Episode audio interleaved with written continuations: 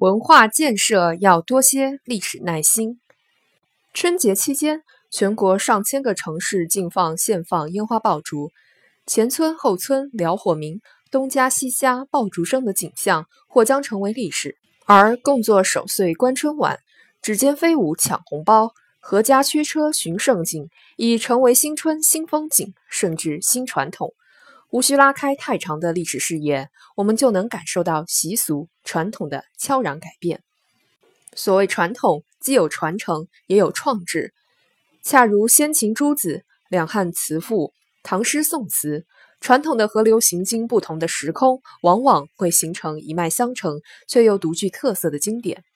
正如习近平总书记所强调的，中华文化延续着我们国家和民族的精神血脉。既需要薪火相传、代代守护，也需要与时俱进、推陈出新。千年生生不息，传统文化可谓别具一格。而面向未来，更需要让传统文化在新的土层中别开生面，为明天沉淀下这个时代的文化精华，正是我们这一代人的文化责任。习近平总书记谈及文艺工作时曾指出。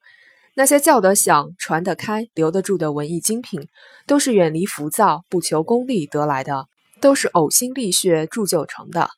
这也未尝不是对整个文化发展的期许。时代脚步匆匆，资源、成本、收益、价位成为砝码，既带来市场标价的激励，也带来趋之若鹜的忧思。一个例子是，阅读量成为不少新媒体的唯一标准。于是，内容则胡编乱造以夺眼球，标题则触目惊心以博点击，更有故作惊人之语而不顾三观、不计三俗者。不管是简单的拿来主义，还是粗暴的功利主义，浮躁的背后都是对传统的轻慢、对文化的辜负。这影响到人们的精神底色，也影响到时代的文化样貌。这两天，中国诗词大会第二季冠军吴亦姝惊艳大众。不仅是因为他两千多首诗词的记忆量，更是因为他身上那种闲看花开花落，慢随云卷云舒的从容淡定。有网友评价，他满足了人们对古典才女的所有想象。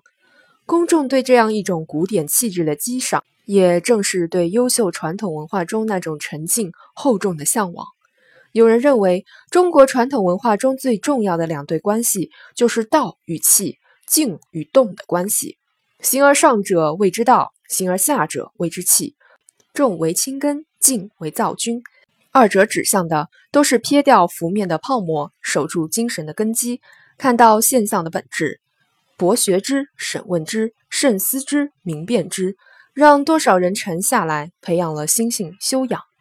大象无形，大音希声，又让多少人静下来，涵养了文化品性。这样的文化根性，正可化解浮躁，塑造我们时代的文化气质。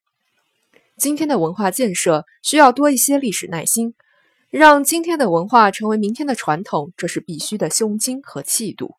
面对市场经济大潮，面对网络世界的洪流，要耐得住寂寞，稳得住心神，不为一时之利而动摇，不为一时之欲而急躁。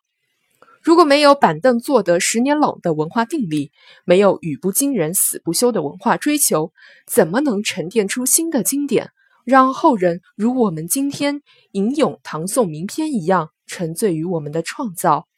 如果不能向炫富尽奢的浮夸说不，向低俗媚俗的炒作说不，向见利忘义的陋行说不，又如何打开我们的精神世界？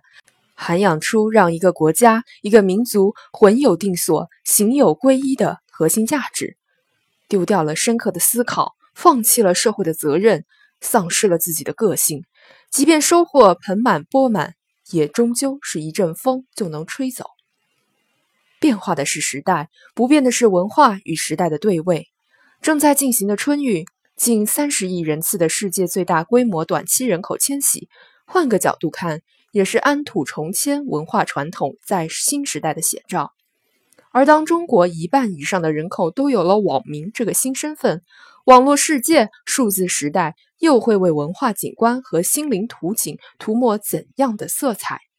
当代中国历史变化如此深刻，社会进步如此巨大，精神世界如此活跃，正是文化建设无尽的矿藏、不竭的动力。江山留胜迹，我辈复登临。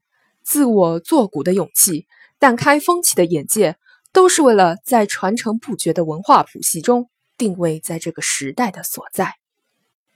德国哲学家雅斯贝尔斯曾提出，公元前八百年至公元前二百年是人类文明取得重大突破的轴心时代。